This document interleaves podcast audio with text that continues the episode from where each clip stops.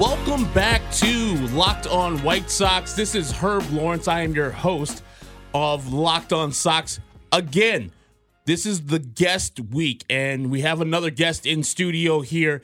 Tony Marchese on Tap Sports. You are the founder and you host a couple shows there.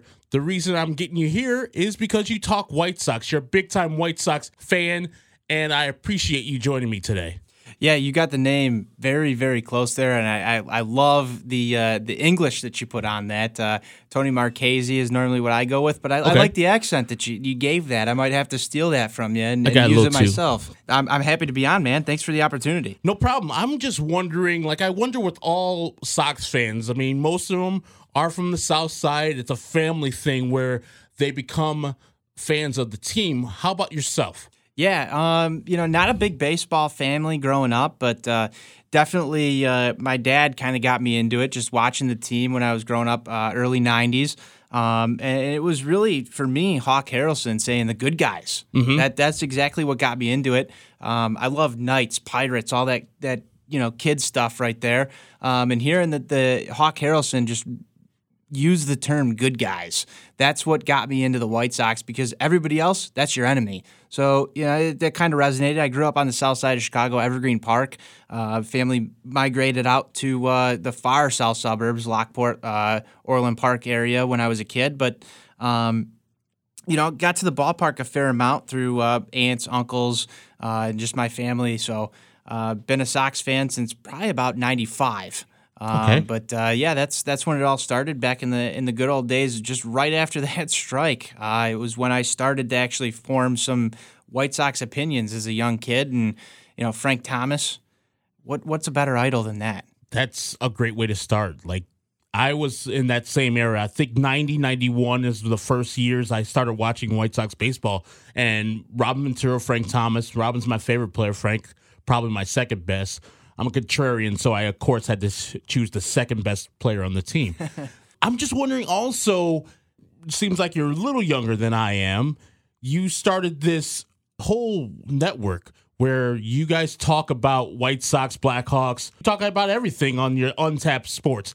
Give me a preview of what you guys do there and how you guys got that started. Absolutely. So this all formulated out of an idea that came actually at Chinook's Pub in the back of oh, uh, man. Chinook's Pub yeah. with uh, myself. I, I, don't know if you know Johnny Nani. I've heard the uh, name. And Brad Squires Buzz. He goes by Buzz on Twitter. Um, Johnny and I uh, got to witness the Sox beating the Cubs at, uh, I think it was the end of 2018 season. So mm-hmm. we were – you know, having a few beers. Beers were flowing, and uh, we we headed on over to Chinook's after we uh, closed the. Uh, I think it was Lot C down with uh, Beefloaf. Beefloaf's been on the on the show before. We, has. We headed over to uh, Chinook's, and we we kind of talked about some things. And Johnny and I were doing some work over at uh, a website called ChiSportsNation.com uh, for Blackhawks, and then uh, I, I, know you know Jonda. I John, do. Jonda and I were doing Chi Sox Weekly at the time and uh, we kind of formulated this plan like hey let's let's do something. Let's do something that's all encompassing um, so we built on tap sportsnet. We got in, uh, in contact with uh, buzz uh, and uh, you know he kind of filled in some of our bulls stuff. And uh, we started Sox on Tap and on Tap Sportsnet. We we actually started all this last April, and you know the Sox are something that's near and dear to a lot of the people who started this as heart. So um, that's kind of where our passion is, but we we we had a bigger vision for everything, and um, thankfully everything's come together so far, and, and everything's been going good. But definitely, like Sox on Tap and Chi Sox Weekly, just getting to talk on those shows, just talking about our favorite teams. That that's what we're all about over there, and you know, just having a few beers, talking about what happened during that game, or you know, week to week, what's going on over on Chi Sox Weekly. That's that's where we're at with this. It's it's been a great ride so far. You guys couldn't have picked a better time to start it as the White Sox now are looking like they're going to compete into 2020. Your thoughts on this White Sox offseason and the future of the 2020 White Sox? One of the things that uh, I think Johnny and I uh, kind of held near and dear to our heart was that the Sox hadn't proven anything coming into this offseason. So where was there any sort of reason to believe that they were going to get this done? You know, and I think you feel the same way, Herb. Mm-hmm. Um, I was very pessimistic going into this. They not signed a player to a hundred million dollar contract, whereas almost every other club, it, it, feels like they have. Yes, um, pretty much. You know, it, there was so much negativity around this team. And you look at the Twitter sphere, you look at just the general fan who's tuned into this team every single day. You look at the miss on Machado, you look at the miss on Bryce Harper last offseason in a prime opportunity for them to actually go and do something. And you, you come into the 2020 offseason and it's like, why do I have any reason to believe that they're going to do anything?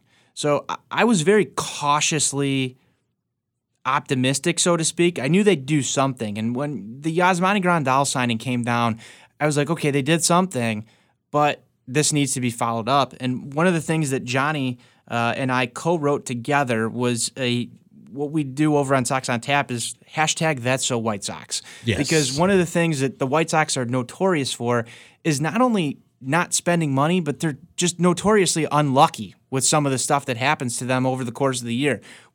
Look at the Zack Wheeler signing. Just they were right there.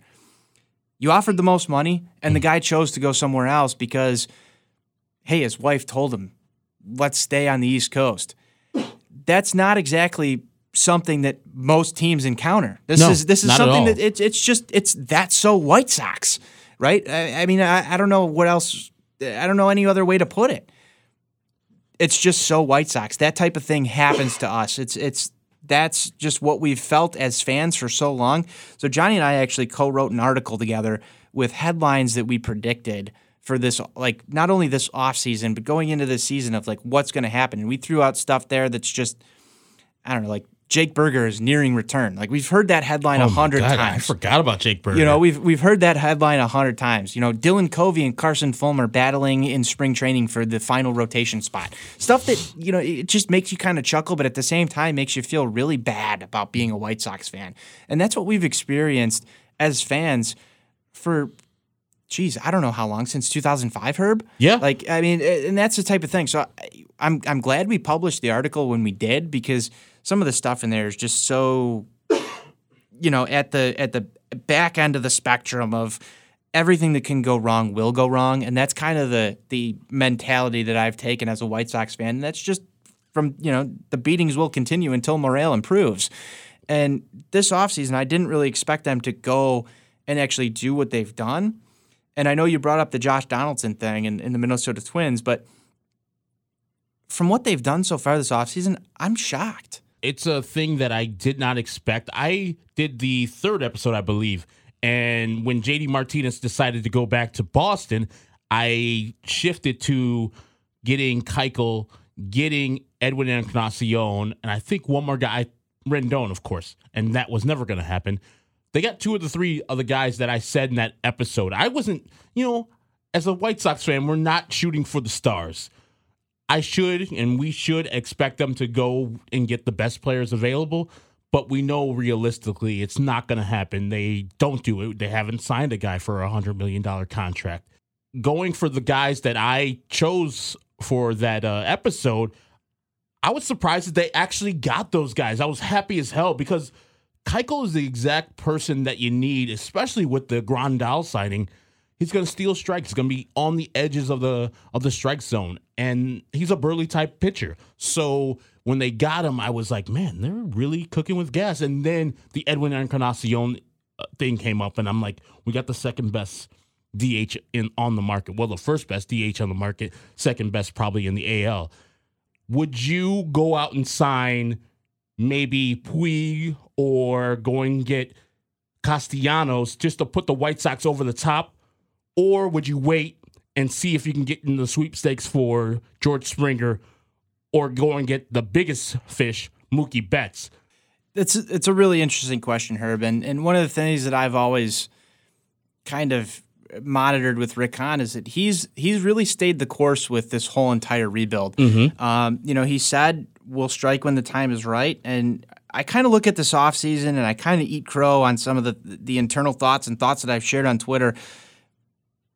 He said we were going to go and sign players when we're going to we're going to be ready to compete. Yes. And you know, I And the look window's at open. I look at Manny Machado and the Bryce Harper thing, and if if if you take your fandom out of it, if you if you take the whole, I I really wanted these guys out of it. Last year, Manny Machado, what what kind of difference would he have made just from that year standpoint? Probably not much. Yeah, it would have been a mm-hmm. great signing. It would have accelerated things. But Rick Hahn has really stayed the course with this whole thing. And yeah, it, it kind of, you peel it back, you look into reality, and you say, yeah, Manny Machado or Bryce Harper would have would have thrown gas onto this fire, but now is the time is right. 2020, the time is right, and he, he's done everything that's that's signaled that the Sox are ready to compete. You know, signing Edwin Encarnacion, Dallas Keuchel, even even go down to Gio Gonzalez and Yasmani Grandal. Those are all indications that they're serious about this you go and you look at what's going on over in Minnesota, and yeah, it's it's kind of concerning. But at the same point in time, you did acquire a right fielder in Nomar Mazara, and, and I've been I've been very vocal about how much I don't like that that that trade that went down and, and bringing him in. But you did acquire a 24 year old outfielder who hasn't been given a chance on the south side yet. Mm-hmm. So you look at that market next year and you say, yeah, you've got Springer, you've got Betts there's an opportunity to spend money. There's money coming off the books here. The Sox have now proven that they're willing to go into some of these areas. Springer and Betts are premier players, but they're not Manny Machado. They're not Bryce Harper. They're a little bit older. There's an opportunity for the Sox to step in and say, hey, we had a 90 win season here this year this is a place to be. This is a destination. We're going all in on 2021. And I don't want to move the goalposts too far. One of the guys, I'm sure you see him on Twitter all the time, P. Knowles, he's talking about moving yes. goalposts right now. Yes. Um, and, and, I agree with a lot of the stuff that he says, Herb. I, I really do. But at the same point in time, let's take a little bit of a step back here. Let's kind of formulate what's going on. The Sox are a far more entertaining team than they were the last three, four years that we've watched them. Let's see what this core can do. And I'm more in the camp of if you need that final piece to take yourself from a wild card team to a legit World Series contender in 2021, let's prove that we can get that wild card right now and be in that camp because you're talking about adding one or two pieces instead of fixing a whole entire core. So that that's kind of where I'm at. We have a good problem on the White Sox now. We're not having Cordell's, the Engels, the guys like that Palka uh, AJ Reed in the lineup anymore. We have people in the lineup that can hit. The one thing I'm confused about is the leadoff guy.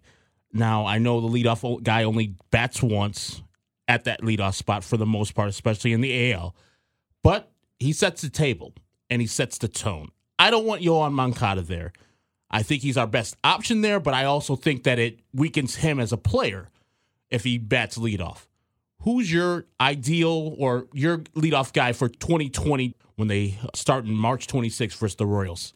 Very interesting question. One of the guys over at OnTap Sportsnet, Steve Paradinsky, I'm probably butchering that name real bad. uh, if you if you follow him on Twitter, it's NWI Steve. He wrote an article about Yasmani Grandal leading off. Yes, and um, I'm sure you probably saw that or, or you just browse through it on Twitter. Um, if you're listening to the show, you're tuned into the White Sox, you follow on tap, you, you probably saw that article.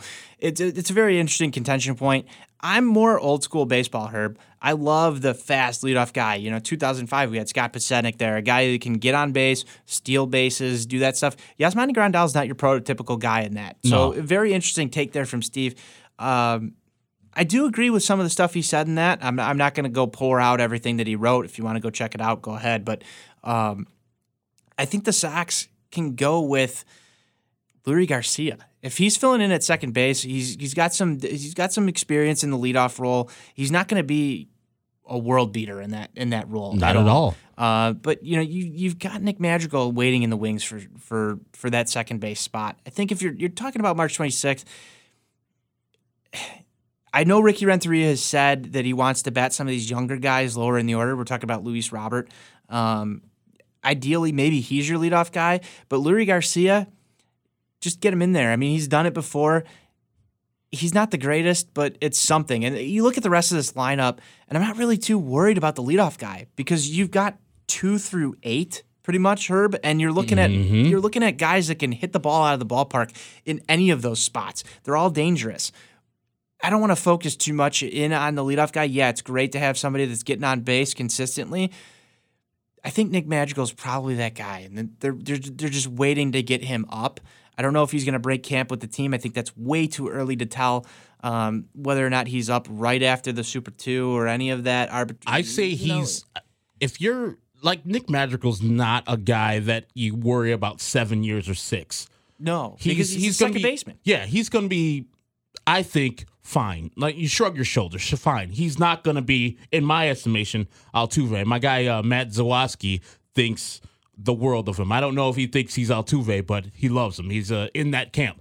So you bring him if he wins the job over Leury Garcia in spring training.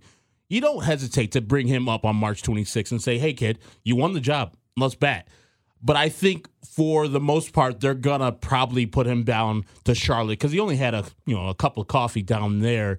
If I had my druthers, I would put Grandal signing or the Grandal signing and then him batting first was intriguing the other day when Dave brought it up, White Sox Dave.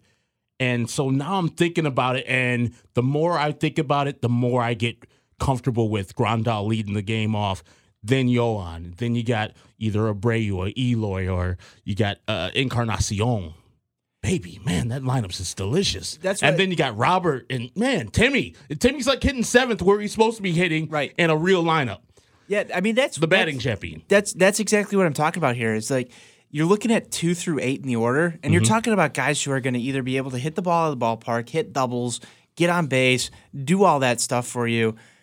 I don't think that the leadoff spot's actually going to come. You know, it's probably going to be a point of contention for Sox fans. Let's let's be honest. We we need something to talk about. We need something to kind of get heated about. So I, I see that leadoff spot being being something that we're all talking about, especially in in late March and early April. Who, who's our leadoff guy?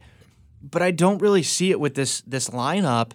We don't have automatic outs anymore, Herb. We're not batting Yolmer Sanchez Oh, So so great. you know, we're not. You don't have Ryan Goins and Charlie Tilson. I- That's the name. You know, Ryan Cordell's. You don't have all these guys in this lineup anymore, where you can afford to put some of these guys. And I agree with the standpoint of Yoan Moncada should not be batting leadoff. He needs he needs some lineup protection. He's a switch hitter. Let let let's cool it on Yoan Moncada. And I also don't agree with Tim Anderson batting first. Me either. So- I don't think he's an on base guy, and I think he had a great year. And I don't think the 366 on base he had last year is indicative to him getting on base. Actually, it was him just hitting the ball and doing his thing. I think he only walked 15 times last year. So him batting seventh is probably perfect for me. And Ricky said last year he enjoys hitting seventh. No pressure. And if he does the same thing he did last year, more power to him. I just need him to get better on the infielding and uh, get that glove right. But I'm thinking that you have Giolito is probably a one-two and a real staff, and then you have a bunch of two threes on the starting rotation, which is fine for me. If if Dallas Keuchel's a two, if you got two effort from Cease, two effort from Giovanni Gonzalez, maybe three or four, and then Ronaldo Lopez ever gets to his uh his potential, we're gonna be taking off. And that's before we even mention the guy that I'm most excited about seeing this year in Kopech. What is your March 26th rotation looking like? Are you bringing Kopech out as an initial fifth guy?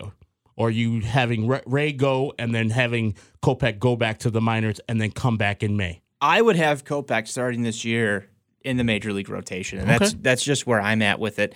And uh, I know I know my guy Johnny would would definitely agree with with that statement. Uh, uh, you you're probably going to see Kopech in AAA to start the year. I I mean, that's just that's just realistic. Uh, there's tons of people out on Twitter right now trying to calculate the dates, and I think that's already been set sometime in like May, June, or whatever when when they regain that extra year of, of control on Kopech. And I understand that, but Michael Kopech's a gamer Yes. this guy he wants to win and you know we we saw that you, you listen to any interview that this guy's ever done herb and you can just see the the fighter mentality in Michael Kopech and I think that he deserves a spot in this rotation now if the White Sox want to play it cautious send him down to AAA let him get a few extra innings in there they've afforded themselves the chance because they signed Gio Gonzalez I think that's that's exactly what the Gio Gonzalez signing means.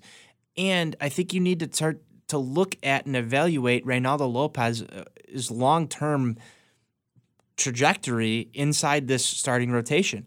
I've always been in the camp that Reynaldo Lopez would make an excellent Andrew Miller type reliever, a Okay. guy that can go two innings, wipe out stuff, max effort pitcher.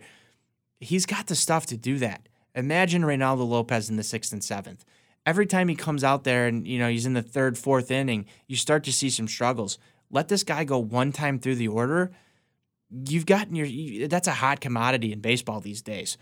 That's where I'm at with Reynaldo Lopez. Yeah, he still has a chance to prove it as a starter. I'd like to see Michael Kopech push Reynaldo Lopez out. That's where I'm. That's where I'm at with this. Um, I don't see any indication that that's going to happen straight out of spring training. That's got to come as we go here. But then we start to look at some other stuff, and people are talking about Michael Kopech as a closer. I'm not really in that camp either, Herb, and I don't know how you feel about it, but Michael Kopech, I want him going five, six, seven innings into a ball game. And I think you brought up Ray. Michael Kopech uh, the other day was brought up as a reliever, and I brought up Ronald. I mean, um, Carlos Rodon as a Andrew Miller type. So we have these options where we know we only have five spots in the rotation, and we're trying to figure out what would be the best for the team going long term. It's going to be hard to convince Carlos Rodon to say, "Hey, you're a couple years away from free agency." Get in that bullpen, be the Andrew Miller, be the hater type. Kopech, they don't want, you know, he probably never wants to do that. He wants to start the games.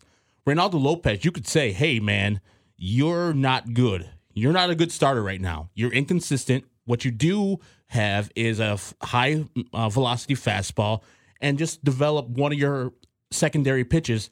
You can be filthy. You can make a lot of money in this game.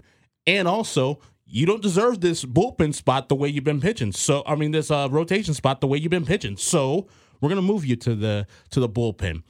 I'm good with any of those three guys developing into a filthy, high leverage bullpen guy.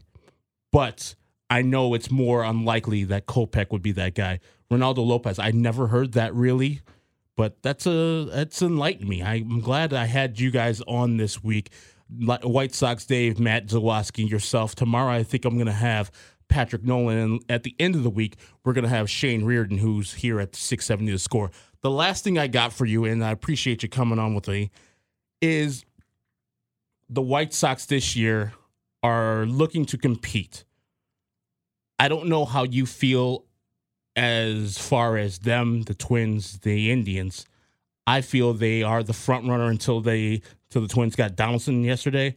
Now the White Sox are maybe two or three. What do you think about this year, the White Sox competing for the AL Central crown? What are your expectations for this team? This is a loaded question, here. Very much so. like I don't like as pessimist, I am going into this thing thinking that they have to compete until September, and I'm satisfied. I'll be happy. I'll be you know mad at September if they fall off the table, but also if I look back in retrospect, like you know what, they did exactly what I wanted. 2021 is the target for me. Yourself. you know, I'm kind of in the same boat here, and this is throwing all the emotions aside, right? So if we if we're in September, we're two games out or two games up, and we blow it or don't make it, I'm gonna be mad as hell. I'm gonna I'm gonna be I'm gonna be ranting and raving on Twitter about how they didn't get the job done, and you know we'll we'll, we'll hear some that's so White Sox, right? You know that, that's it goes right back to that, but they did some stuff this offseason that I didn't believe that they could do. And I I really I really truly believe that this team is going to be far more entertaining than any White Sox team we've watched in recent history. The the way that they're going to play the game is going to be better. It's there's going to be a lot more home runs hit.